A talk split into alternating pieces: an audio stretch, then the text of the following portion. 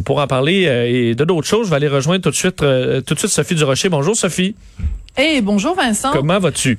Ben, écoute, moi, je vais très bien et tu as tout à fait raison de parler de, de choses, euh, des mots, l'importance des mots, le choix des mots et faire attention quand on parle de, de termes juridiques ou de procédés juridiques. Écoute, il y a un principe euh, de base quand même dans le droit euh, québécois, c'est que si quelqu'un tient, mettons, appelons-la la personne A. Si la personne A tient à propos de la personne B des propos qui pourraient être jugés diffamatoires ou qui portent atteinte à la bonne réputation de la personne B, si toi, tu es la personne C, donc quelqu'un qui est extérieur à ces, à ces propos-là, mais que tu répètes mot à mot la teneur de ces propos, tu peux être considéré par une cour de justice comme ayant propagé ces, ces, ces propos-là qui sont diffamatoires. C'est pour ça qu'on fait très attention, toi et moi, puis qu'on met des gants blancs, qu'on marche sur des œufs, puis qu'on tourne sept fois notre langue dans notre bouche pour parler de cette histoire-là qui vraiment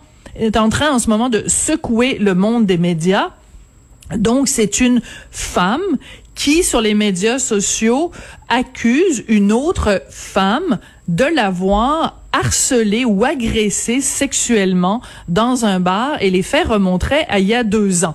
Donc moi, je ne nommerai pas, et toi, tu ne nommeras pas non plus qui est la première femme et surtout qui est la deuxième femme en question. Pourquoi? Parce que tu te rends compte, on est rendu dans un monde en 2020 où n'importe qui sur les médias sociaux, quelqu'un qui a un petit peu une tribune, là, peut dire, ben moi, il y a deux ans, j'ai été agressé par un tel, puis là, tout le monde se mettrait à rediffuser ça et à donner de la crédibilité à ça. Si on commence à rentrer là-dedans, Vincent, là, demain matin, les gens vont se faire lyncher. Lyncher. Il y a rien de pire que ça. Si on, si toi et moi, on donne les noms puis qu'on donne des détails puis tout ça, ça veut dire qu'il n'y a rien qui empêche que dans une semaine, dans un mois, ce soit nous qui soyons la cible ben, de ça. C'est là la dérape qui est dangereuse. Et je voyais, parce que s'ajoutait à cette histoire-là une, une, liste qui circule avec des noms, mais sans, sans nécessairement avoir aucun contexte. Et moi, ce qui est quand même inquiétant, euh, c'est que, euh, je veux dire, il y a plusieurs personnes portent le même nom aussi. Et euh, si tu as un Jérôme, je sais pas moi, Jérôme Smith qui se retrouve dans ben cette liste-là, ben qu'est-ce qui arrive à tous les autres? Et je, je, je, comprends dans le milieu de la justice, on fait très bien la différence entre une personne et une autre, on, mais parce qu'on va se retrouver en cours et tu peux dire ben moi écoute je suis pas cette personne-là sur les réseaux sociaux.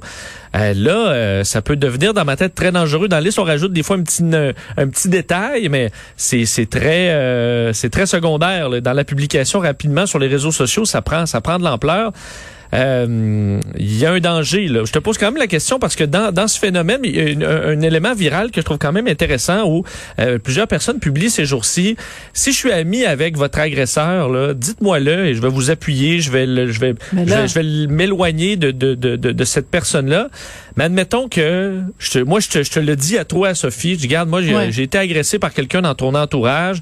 Ben, on a ce lien-là entre toi et moi où tu peux dire, ben, regarde, je, je, je te crois, je vais m'éloigner de la personne et tout ça. Sur les réseaux sociaux, par contre, euh, c'est pas un lien de proximité et un lien de confiance tant que ça. Ben non, mais ça, devient différent quand c'est en public, là, complètement euh, pour tout le monde. Ben, c'est qu'en fait, il y a un critère assez simple, c'est que tu peux pas dire sur les médias sociaux quelque chose que tu n'aurais pas le droit de dire dans la vie de, de, de tous les jours, tu comprends? C'est pas les gens oublient que euh, ben, les médias sociaux sont régis par euh, par des lois, par des règles. Écoute, moi, juste pour euh, raconter une histoire personnelle qui m'est arrivée il y a plusieurs années, il y a quelqu'un qui avait fait un photomontage avec mon visage et mon corps, et en particulier une partie de mon anatomie, et qui avait mis ça sur les médias sociaux. Et moi, j'ai porté plainte à la police. Cette personne-là, qui s'appelle Gabrois, a été condamnée pour harcèlement et tout ça. Et, et, et, il a été obligé, bon, de, de, de, faire des travaux communautaires, 240 heures de travaux communautaires, pas le droit d'entrer euh, en contact avec moi à moins de temps de mètres, et euh, pas, pas le droit non plus d'aller sur les médias sociaux pendant un bon moment. Bon, mais quand j'avais parlé au procureur de la couronne dans cette cause-là, puis quand j'avais parlé aux policiers, les policiers m'ont dit, les gens pense que tu peux aller sur les médias sociaux puis dire ce que tu veux, qu'il n'y a pas de conséquences. Ben non, il y a des conséquences. C'est pas le Far West, là, les, les médias sociaux. Faut que tu fasses extrêmement attention à ce que tu dis, et autant dans le cas de la liste qui circule que dans le cas de ces deux personnalités publiques qui donc euh, s'affrontent entre guillemets sur les médias sociaux. Il faut faire très attention. Et tu disais tout à l'heure le nom. Ben écoute, je, je, je, je t'annonce que toi tu t'appelles Vincent D. Oui. Mon frère s'appelle Vincent D. Vincent Durocher. Ben alors si quelqu'un à un moment donné commence à dire ben Vincent D a fait ci ou a fait ça, toi, tu vas regarder à gauche et à droite là, dans ta vie. Ben, tu comprends ce que je veux dire, c'est que puis moi je le sais, il y a quelqu'un d'autre qui travaille dans les médias qui s'appelle Sophie Durocher. Fait que si à un moment donné quelqu'un est fâché contre cette autre Sophie Durocher qui travaille à la publicité pour un poste de radio, ben je dirais, tu comprends, c'est c'est tellement facile en 2020 de détruire, ça prend un clic puis tu peux détruire la réputation de quelqu'un parce qu'après le fardeau de la preuve est inversé. Le fardeau de la preuve, c'est un principe en droit qui est que le fardeau est sur tes épaules. C'est à toi de prouver que les accusations à ton à ton égard sont fausses. Mais le fardeau de la preuve normalement est sur la personne qui qui poursuit. C'est la personne qui qui fait des allégations qui doit prouver que les faits sont vrais. Alors que sur les médias sociaux, le fardeau de la preuve devient sur la personne qui est pointée du doigt, qui doit se défendre. C'est terrible. Et euh, je, je, voyais à peu près, je pense une heure après la, la, la publication euh, originale, euh, la, bon, la, la, personne, la personnalité qui a sorti cette histoire-là publiait tout de suite rapidement en disant bon, les, les, les médias n'en parlent pas, mais je, je, faut quand même voir au, au, Québec, là, entre autres deux des plus gros scandales du, du, du genre, le Gilbert Rozon et Éric Salvaille, eh on l'a appris au grand jour en raison du travail de moine là, de, tellement de journalistes, donc du milieu des médias qui a fait un travail souvent sur des mois là, pour avoir suffisamment d'histoires, pour pouvoir sortir même le nom avant les, le monde judiciaire, parce que là, on sait que l'histoire est, est, est, très solide. Et à mon avis, sur cette histoire-là, euh, bon, à laquelle on fait référence, il y a assurément aujourd'hui des journalistes qui sont à vérifier, est-ce qu'on est capable de corroborer les, les propos à gauche et à droite, mais ça, ça prend pas une heure. Je comprends que cliquer ben, sur partager sur euh, Twitter, ça se fait très rapidement, mais le, le, le monde journalistique fonctionne pas comme ça. Donc, avant de, blâmer les médias, faut les laisser quand même faire leur travail. Et pour faire des vérifications, euh, corroborer, trouver des témoins, trouver des histoires similaires, ben il y, y, a du travail, puis ça va prendre du temps. Et même j'irai encore plus loin que toi, Vincent. Tu as parfaitement raison, mais j'irai encore plus loin. C'est que dans les deux cas qui nous occupent, et dans le cas d'Éric Salvaille et dans le cas de Gilbert Rozon, au jour d'aujourd'hui, ces deux personnes-là sont présumées innocentes jusqu'à preuve du contraire. Donc, même si dans les deux cas, il y a eu bien sûr un travail de fond journalistique, je, je mettrais quand même un bémol. Il y a eu beaucoup plus de travail de fond journalistique dans le cas d'Éric Salvaille que dans le cas de Gilbert Rozon, mais ça, c'est un autre dossier dont je parlerai sûrement un autre jour. Il reste que dans ces deux cas-là, les faits allégués n'ont pas été démontrés en cours. Donc, dans le cas d'Éric Salvaille, le procès a eu lieu. Dans le cas de Gilbert Rozon, le procès n'a même pas encore eu lieu. Donc, de toute façon, même dans ces deux cas-là, même après une enquête journalistique, même après une enquête policière, ni toi ni moi ne pouvons dire aujourd'hui quoi que ce soit qui est une affirmation qui serait pas au conditionnel aurait fait ci ou aurait fait ça aussi bien concernant Éric Salvaille que Gilbert Rozon. Fait que imagine-toi en plus l'histoire que, que cette personne-là sort aujourd'hui, qui non seulement a pas été corroborée par un travail journalistique, qui a pas été corroborée par un travail policier et qui a surtout pas été prouvé hors de tout doute raisonnable devant une cour de justice. Donc c'est vraiment là, ça tient un fil c'est rien du tout là. Euh, et Sophie, on peut euh, bon se sortir des noms euh, rapidement là, sur les réseaux sociaux, mais pour ce qui est des idées, c'est plus difficile d'avoir. et ça m'amène à ton texte de ce matin, où depuis quand même un certain temps, on remarque que les idées contraires à ce qu'on, ce qui on pourrait dire mainstream ou ce qui, ce qui est de bon augure ces jours-ci là, ça se, c'est plus difficile dans les médias ou même un peu partout d'avoir des idées contraires, de débattre. souvent, on va réduire les, les idées à, je dirais, à certains clichés. Où tu bon, mais là, moi, j'ai la vérité, c'est ça. Tout hum. élément qui arrive de l'extérieur, ben, c'est du racisme, c'est du sexisme. Euh, et un, tu fais référence à un, texte, ma foi, très intéressant, co-signé par hum. de nombreuses personnalités sur ce qu'eux appellent la police, disons, de, de la censure ou de la culture. Absolument. Alors écoute, c'est le magazine américain Harper's qui a rendu public cette lettre-là, qui va être publiée dans le magazine, mais dans l'édition du mois d'octobre. Mais ils se sont dit, bon, on va la sortir tout de suite.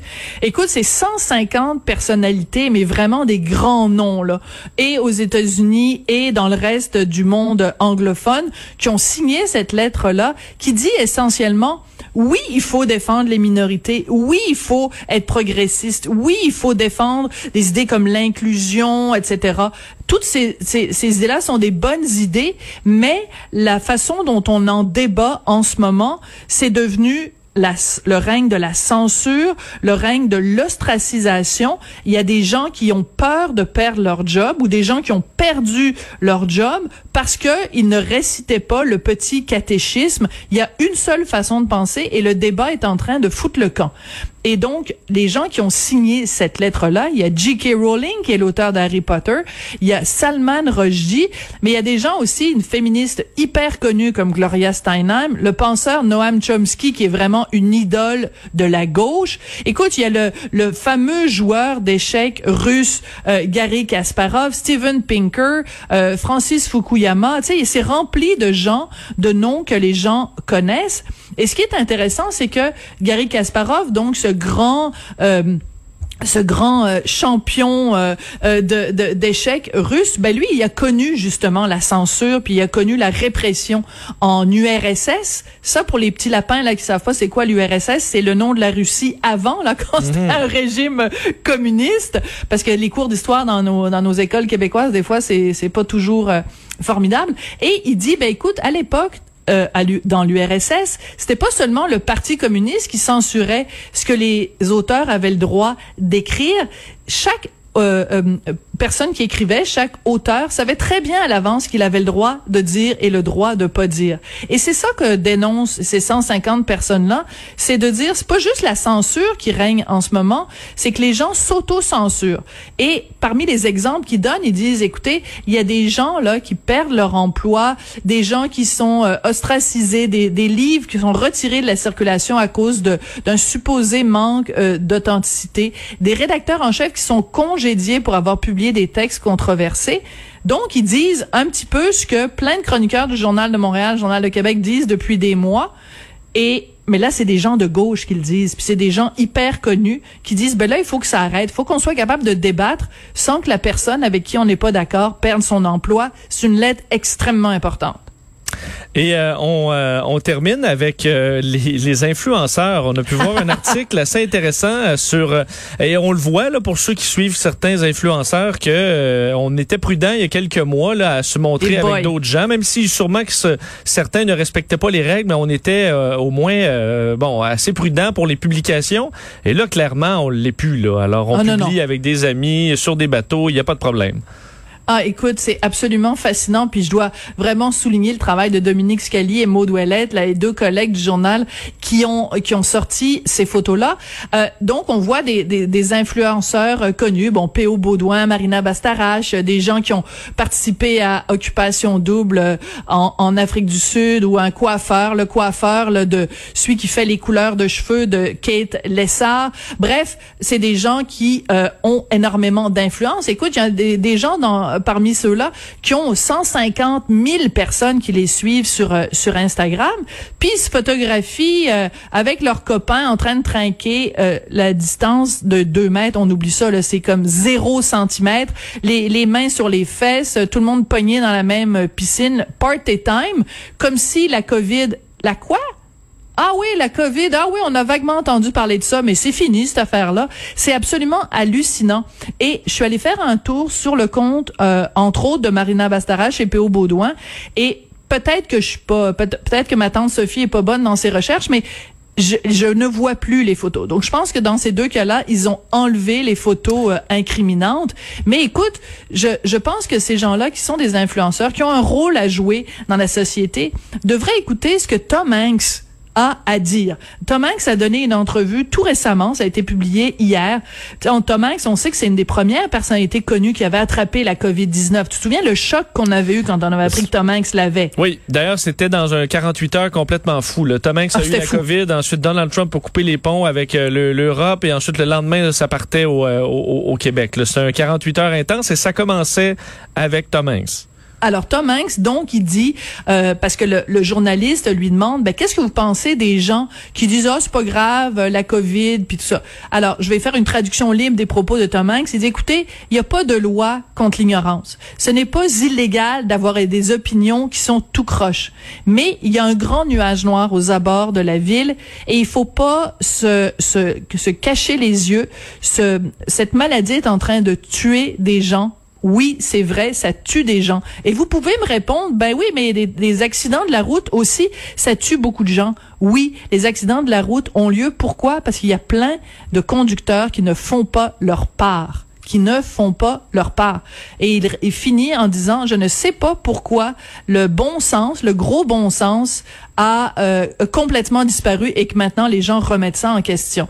Donc, Tom Hanks, on l'aime. Il l'a eu, la COVID, la façon dont il le décrit, les symptômes, il dit, j'y avait pas une partie de mon corps où j'avais pas mal. C'était vraiment, là, c'était handicapant au maximum.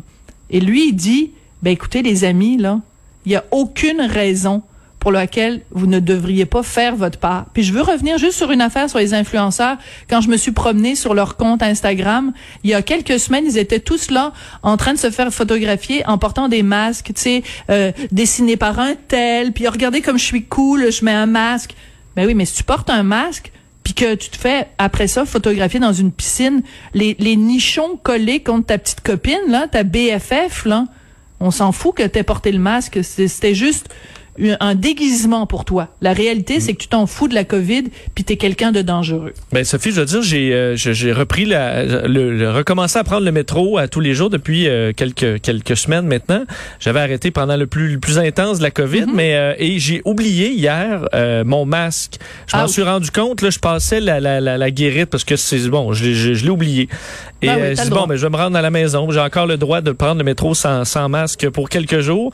Et je me suis je me suis bon, me tenir loin des gens. Je me suis assis dans mon wagon et euh, l'arrêt suivant, deux personnes âgées masquées qui s'assoient à côté de moi parce que c'est les places qui restent. Je me sentais tellement mal. Je me dis, ces deux personnes-là sont super mm. vulnérables. Euh, elles sont masquées, donc euh, font, font, font attention pour eux et pour les autres. Et moi, le jeune dans la trentaine, ben mm. j'en ai pas. Et je me suis senti extrêmement mal. Je peux dire que je l'oublierai plus, mon, mon, mon masque à l'avenir. Mais ce, ce sentiment-là dirait, moi, eux font leur part, ils font attention, ils sont mm. vulnérables. Et, euh, de penser qu'il y, a des gens qui le, le mettent tout simplement pas parce qu'ils s'en foutent. Euh, j'ai eu la réflexion là, je, suis loin là-dedans. En tout cas, moi je vais le, je ne l'oublierai plus. Ça c'est ça c'est sûr parce que j'irais l'expression feel cheap là. C'était le sentiment que j'avais. Euh, Tout à fait. Mais ça t'honore, ça t'honore Vincent que tu as eu ce sentiment-là. Puis moi j'ai une solution pour ça parce que c'est une solution qui existe en Europe et dans plein d'autres endroits à travers le monde. Des distributrices à masques? Ben oui, ah oui.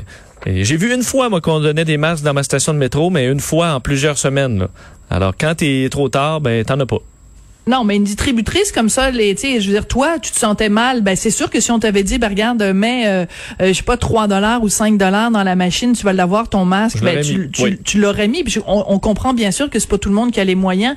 Donc, mais pour des cas comme ça, d'urgence, ben là, tu aurais des distributrices qui seraient très répandues, puis ça réglerait le problème. Moi, je pense que c'est vers ça qu'on s'en va. De toute façon, on s'en va vers Arruda qui va dire, docteur Arruda qui va dire que le masque va être obligatoire partout au Québec, dans les endroits euh, fermés publics. Et je pense qu'à ce moment-là, il faut que ça vienne avec des distributrices à masques un petit peu partout sur le territoire. Bon, on va, euh, on va en reparler assurément. Merci Sophie, à demain.